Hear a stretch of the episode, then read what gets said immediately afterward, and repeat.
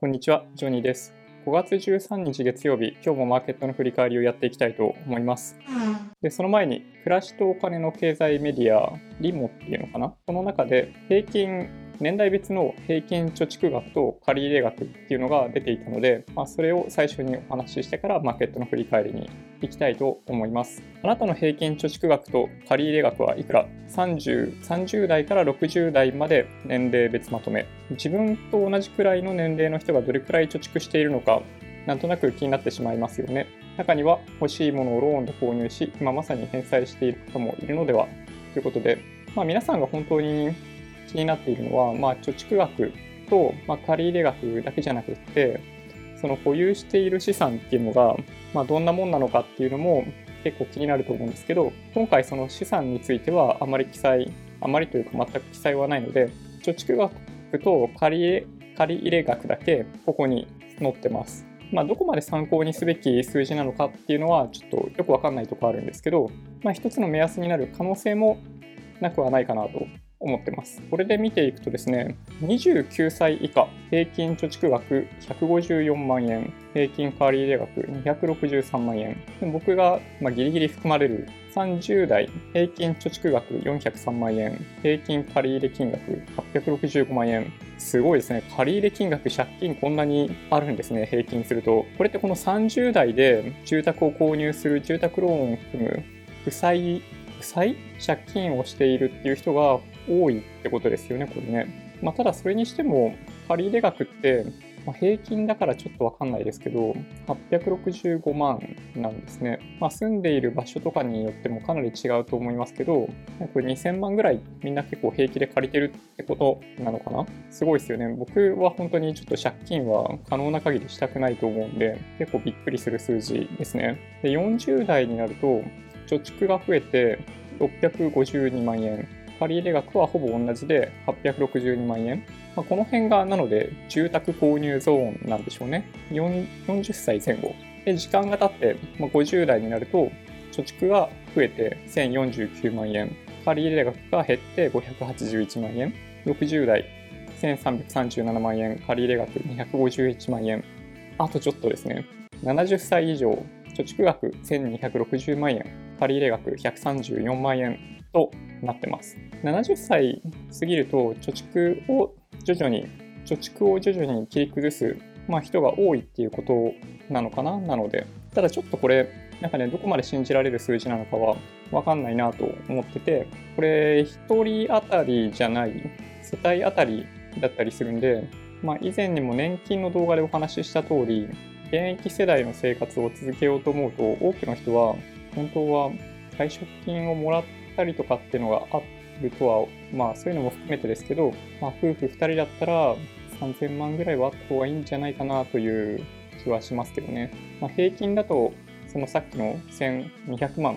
1300万とか1200万っていう数字なのかもしれないですね。なので、まあ、ちゃんと年金払ってた厚生年金とかもらえる人たちからすると、まあ、年金でもある程度きちんとした生活を送れるぐらいおそらくもらえると思うんで、まあ確かにね、あんまり問題になることはないとは思うんですけど、厚生年金がもらえない人たち、国民年金とかだけだったりすると、本当に場合によっては、まあ、生活保護よりも収入少ないみたいなケースが全然あり得ると思うので、なんかそういう、まあ、状態にはなりたくないですよね、本当はね。いつもお伝えしている、まあ、おすすめの資産運用法の一つ、例えば iDeCo は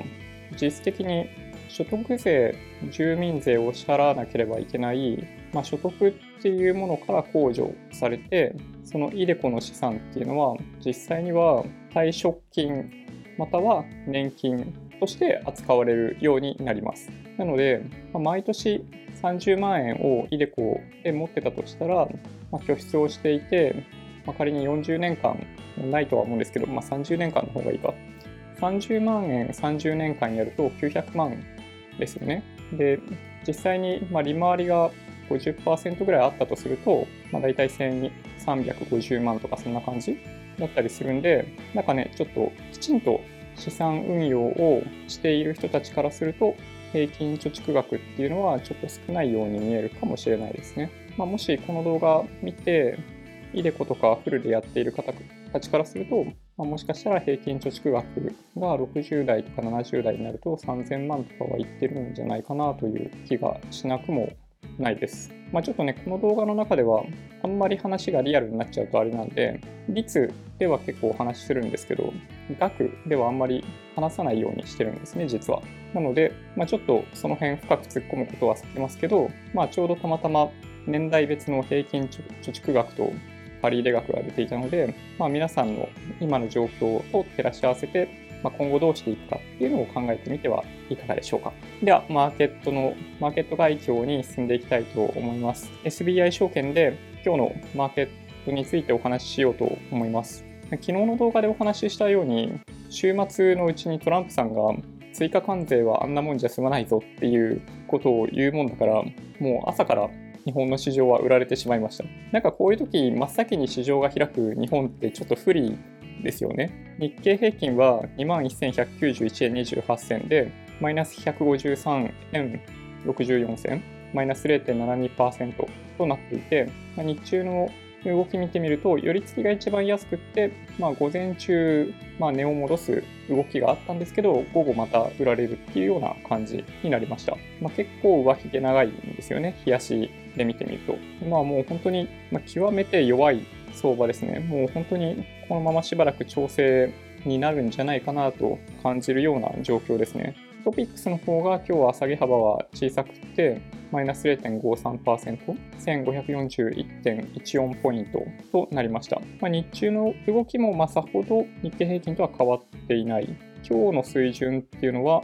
この2月の頭ぐらいにあった安値の水準あたりまで落っこっちゃってますね。で、外国為替市場を一つお伝えすると、109円60銭ぐらいのところだったんですよ、米ドル円が。で、さっきですね、中国側の対抗措置が発表された瞬間に、円高に触れまして、109円12銭で今取引されてます。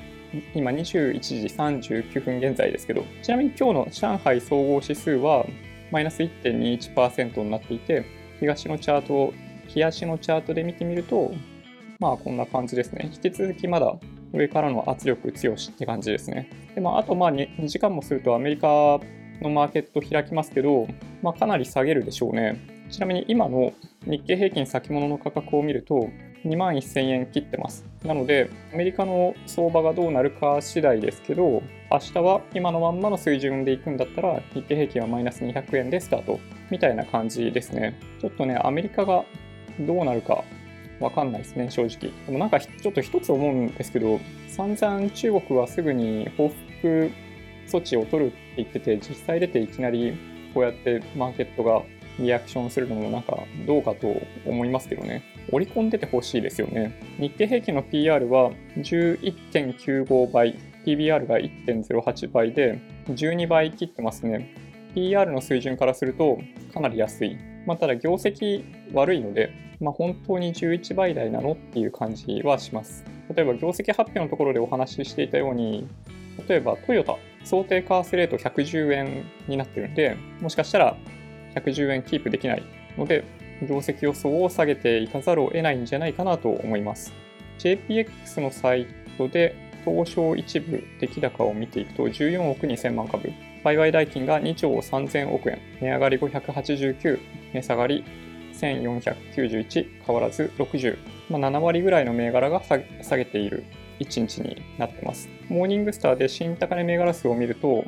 でもね、61あるんですね。新安値銘柄数見ると411。めっちゃ多いですね、本当に。今月に入ってから新安値銘柄数はちょっとやばいぐらい多いですね。123、289、441、371、411。めちゃめちゃ下げてますね。このトレーラーズウェブに新高値、新安値銘柄出てますけど、まあもう根こそぎ売られてたりするんで、ちょっと特別取り上げるの難しいですけど、まあ、業種別で見たときに多いのは、まあ、繰り返しお話ししてるように、建設、小売り、なんか科学とかも見られますね、結構ね。鉄鋼、非鉄金属、機械、電気機器、銀行、卸、みたいな感じですかね。で、機能別の動画でビットコインについてもお話しさせてもらいましたが、今日のビットコインの価格は80万円付近になってます。みんなの仮想通貨ですけど、今9時45分ぐらいですけど、79万6400円ぐらいで取引が行われています。日足のチャートで見ると、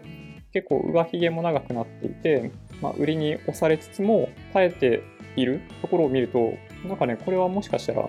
もう一段上に上がる可能性もあるかなとちょっと思いました。なんかそう簡単にやっぱ下げないんですね。この過去のチャートをぐーっとちょっと長めで見てみると、今の価格帯っていうのは、この200万とかの高値をつけた後の揉み合っていた期間の中にいる、まあ、こんぐらいですね。まあ、昨日もお話ししましたけど、まあ、ビットコインは資産形成のための、なんだろうな、商品ではないので、趣味程度に持つ、でもバイアンドホールドで、なんかずっと持ち続けるっていいんじゃないでしょうかね。あんまりこれで運用益出そうと思うのは、ちょっとリスクが高すぎる気がします。で、先ほど出てきた速報ですね。これちょうど20分前ぐらいなんですけど、中国、対米報復のため関税上乗せを発表。600億ドル対象、来月1日から。まあこれ NHK ニュースウェブなんですけど、まあ、ようやく対抗措置が出てきたって感じですね。アメリカが中国からの2000億ドルの輸入品の関税を引き上げたことを受けて、中国も報復のため6月1日からアメリカからの600億ドルの輸入品に現在5%から10%を上乗せしている関税を最大25%に引き上げると発表しました。ただなんか今日13日に追加関税の話、アメリカからするよみたいなことを言ってるんで、ちょっとそういう意味ではタイミングが悪いんじゃないかなという気がちょっとしますけどね。まあこれ勝手な妄想ですけど、なんかもう中国、まあ、中国だけじゃないんですけど、おそらくトランプさんじゃなくなった時にちゃんと交渉すれば自分たちの製品に対して関税こんなにかけるみたいなことにはならないんじゃないかと、まあ、思ってまあ、世界各国そういうふうに思ってる人いっぱいいると思うんですけど、なんかそういう姿勢がトランプさんの勘に触れて、すっごい怒って、引き延ばし作戦をさせないように、一気に関税をかけるっていうことをやってるんじゃないかなと思います。一応ね。半分冗談で言いましたけど、病気でもう後先長くないから早くやろうとしてるのかなって言ってたのはもう本当に冗談なので忘れてください。アメリカから関税を引き上げられて景気そのものも停滞してきている、一部してきている、去年ぐらいからすでに低迷し始めている中国景気なんですけど、今日、中国自動車販売台数が発表されました。ロイターの記事で、中国自動車販売4月は前年比マイナス14.6%、10ヶ月連続減。これマイナスの割合かなり大きいですね。14.6%減の198万台となった。これが4月の数字。3月はマイナス5.2%、2月はマイナス14%ということで、まあ、10ヶ月連続して減少していると。先日別の指標で住宅販売に関してはそんなに下げていないようなニュース出てましたけど、自動車販売はもろ影響を受けているようですね、これね。今朝ちょっとあのツイッターで触れましたけど、ダイムラーだったと思うんだけど、中国で中国で車販売するときはなんか中国のなんか合弁会社設立して、まあ、そこで、まあ、それがないとダメみたいなのがあったと思うんですね。そのダイムラー本体の株の5%ぐらいを購入する意思があるかなんかのニュースが出たと思います。で、この自動車の販売台数を見て、ちょっと思ったのは、まあ、もうもしかすると中国国内で販売できる車の台数に限界がある程度見えてきているのかなという気がしました。中国の海外での車の販売に道筋をつけるために本体側の会社の株の一部を購入しようとしているっていうのがなんかあり得るんじゃないかなとちょっと思いましたね。その車の売り先になるかもしれないヨーロッパ絡みのニュース、ブレグジット関連ですね。ロイターで欧州議会選挙、イギリスで新ブレグジット党が支持率首位。これ当てにならないいつもの世論調査ではあるんですけど、この調査によると、このブレグジット党の支持率が34%、労働党が21%、新 EU 派で離脱決定の撤回に向けた国民投票の再実施を求める自由民主党は12%で保守党が11%ということなんですね。これもイギリスいっぱいなんか解散総選挙をした方がいいんじゃないかなと思うような支持率ですよね、これね。ただ一つ、まあそうですね、言えるのは、このブレグジット党は、まあ、離脱派、で保守党も離脱派でしょ、基本的には。で労働党、新 EU 派は、まあ、ある種の残留派まあ、だとすると、なんかやっぱり、トータルでは離脱したいって思ってる人がイギリスの中には多いってことですかね、これね。ちょっと、なんかね、僕はもしかしたら見誤ってたかもしれないなと思ってて、イギリス国民も結構残留したいと思ってるのかなとちょっと僕は思ったんですよね。なので、最終的にはもう一回国民投票やって、残留に向けた動きを始めるのかなと思ったんですけど、この支持率の支持率の数字だけ見ていくと、合意ありのブレグジットっていうのを望んでいるのかなという感じがしました。で、日本国内の指標を一つ、景気動向指数が出ています。NHK ニュースウェブなんですけど、悪化になりました。景気動向指数って、これ5段階になっていて、なんかね、この NHK ニュースウェブめちゃめちゃ親切で、この景気動向指数と月例経済報告について、まあ、細かく説明してくれてます。でこの景気動向指数の基調判断は、この5段階に分かれるっていうのはですね、改善、足踏み、局面変化、悪化、下げ止まりという5段階で表現されます。この中でいくと、今回悪化になったわけですけど、経緯をお話しすると、昨年の9月から12月はすでに足踏みと定義されていて、1月2月は下方への局面変化というふうなステップを踏んでた感じなんですね。で、ついに悪化となりました。で、一応、日本の場合、今年の10月、消費増税が計画通り行われる場合には、8%が10%に消費増税されます。ただ、まあ、この基調判断とかを見ている限り、決して景気は良くない、むしろ悪化方向に向かっていっている。でその中で、まあ、どちらかというと、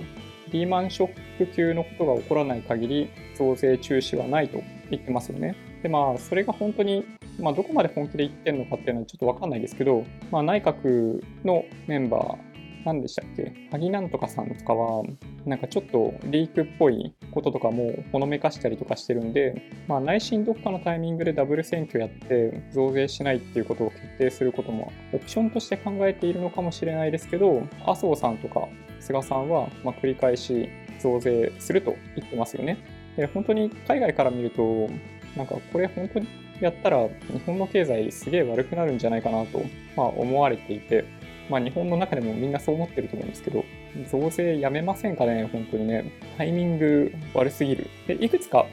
いくつかじゃないな、3つだけ個別ニュース、個別企業のニュースを取り上げます。Apple の iPhone なんですけど、次世代、次世代今年販売する用の A13 チップ生産が始まったらしいです。また今年も多分9月に発表されて販売されるんだと思うんですけど、10S に積んでるプロセッサの、まあ、次世代版ですね。10から 10S の時ってあんま速くなってないんですよ、プロセッサー。10%とか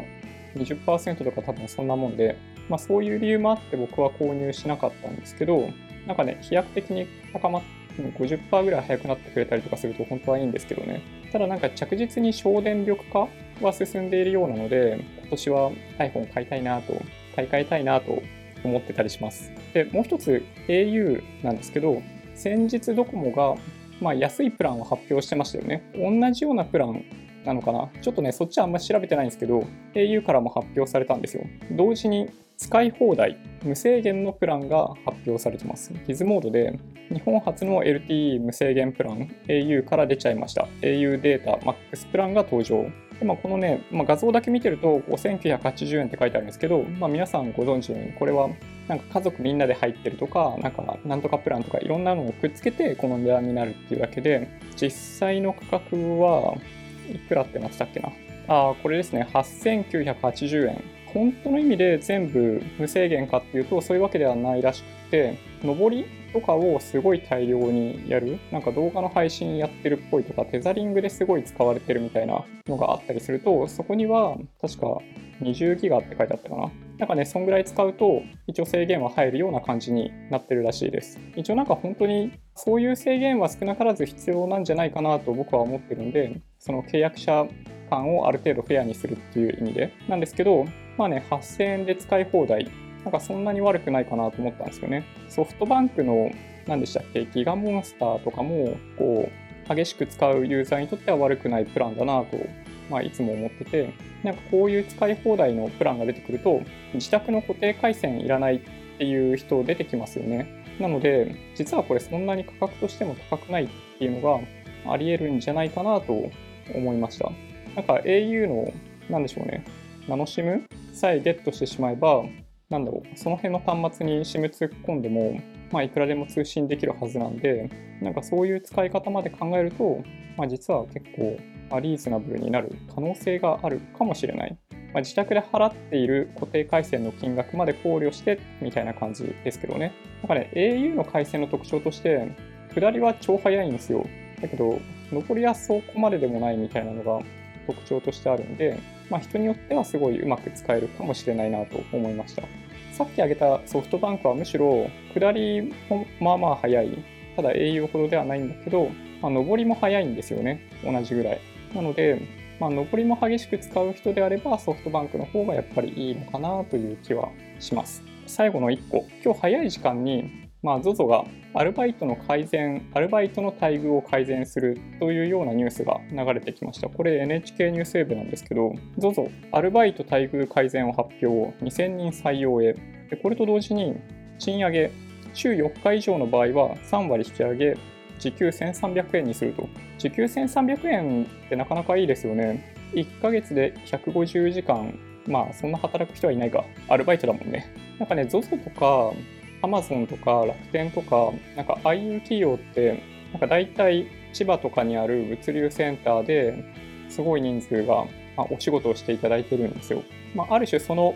大きな倉庫の中で奪い合いみたいなのが起きていて、これ1300円っていうのはそういう意味ではもしかするとアマゾンとか楽天もなんか時給上げないと人材の確保っていうのが危うくなるんじゃないかなという気がしました。これなかなかまあいいニュースかなと思ってて、政府の最低賃金上げろみたいな話とかも結構あると思うんですけど、ちょっとね、一律で上げることのリスクもあるかなと思ってて、韓国とか結構それにトライしてたと思うんですけど、やっぱ実体経済が伴わない中で最低賃金上げると、企業が払えるコストっていうのは一定だったりするんで、あの頭数減るんですよねで。そうすると逆に失業者増えちゃう。だけど経済で最も重要なのって雇用じゃないですか。雇用の最大化こそが経済の浮き沈みのバロメーターだと言っても過言ではない。で、それを考えると、一律での賃金、最低賃金を変えていくっていうのはちょっとリスキーだと僕は思ってたんで、やっぱりね、こういう形で個別の企業が人をもっと雇うために最低賃金を上げる、時給を上げていくっていうのは非常に健全だと思うんですよね。でこれで今自分が900円で働いてる、1000円で働いてるっていう人が1300円のところに移動するっていう動きを取ってくれると、賃金的にも仕事する環境的にもじわじわ良くなっていく可能性があるんで、これは本当に歓迎すべき動きなんじゃないかなと思いました。やっぱね、この安倍政権に代わって、まあ一番変わったなと思うのは、正直言うと、このなんだろうな、パートさん、アルバイトさんの時給の上昇なんじゃないかなという気がしてます、僕は。まいわゆる正社員、無期雇用の人たちについては、多分ね、そんな上がってないですよね、急激には。年収所得減ってるみたいなニュース結構出てるぐらいなんで、まあそんなに改善してないと思うんですけど、あの、有期雇用、アルバイト、パートの人たちは結構その賃金の上昇っていうものの一応恩恵を受けられているんじゃないかなと思います。今週の予定がですね、まあ、今日東芝とかブリヂストンとかの企業の決算発表出てたんで、気になる方は見ていただけるといいかなと思います。まあ、東芝はさておき、ブリヂストンはやっぱり中国の影響を受けてたっぽい数字が出てますね。で明日14日火曜日、これ重要ですね。景気ウォッチャー調査。その他だと、企業の決算で日産とか武田、三菱地所があります。15日水曜日になると、メガバンクが出てきますね。三菱 UFJ、三井住友銀行、みずほ。あとは、電通、第一生命、KDDI。海外も指標が結構出てくる日で、中国の小売売上高、ドイツ GDP、ヨーロッパ GDP、アメリカの小売売上高、あと企業決算だとシスコとかがありますね。16日木曜日、住友不動産、アメリカの住宅着工件数、ウォルマート、エヌビディア、この辺が僕としては気になります。17日金曜日がヨーロッパ CPI みたいな感じになってますね。なんかまあそんな感じかな。ああ、そうだ、1点。なんか以前にま、コメントでいただいていた、ポッドキャストをやってみてはいかがですか？いかがでしょうか？っていうコメントをいただいてたので、早速、アンカーっていうサービス、アンカー .fm っていうところでやってるサービスを使って、この YouTube の音をそのまま MP3 ファイルに書き出して、まあ、それを、まあ、そこにアップロードして、そのアンカーってサービスから各、なんだろうな、ポッドキャストの、なんて言えばいいんだろうな、その iTunes だったり、Google だったり、Spotify だったり、ああいうところになんかパブリッシュしてくれるサービスなんですけど、アンカーって。で、まあそこからやってもらうような形っていうのを一応準備してみました。一応さっき確認したら、なんか iTunes というかその、ポッドキャスト、Apple のポッドキャスト上でも確認ができたので、まあもしかしたら、なんか音声だけで大丈夫っていう方は、そっち登録していただくのもいいのかなという気はします。あの、チャンネルの概要ページに、今って Twitter と Instagram と全く運用してないブログあと何かあったかな？なんかそそんなあたりがリンクとして貼られてるんですけど、あの、ポッドキャストのリンクについても貼っておこうかなと思うので、まあもし、まあもし万が一興味があれば、ちょっとそちらをご利用いただくのもいいんじゃないかなと、はい、思ってます。じゃあもし今日の動画が参考になったというようであれば、高評価ボタンをお願いします。合わせてチャンネル登録していただけると嬉しいです。それではご視聴ありがとうございました。バイバイ。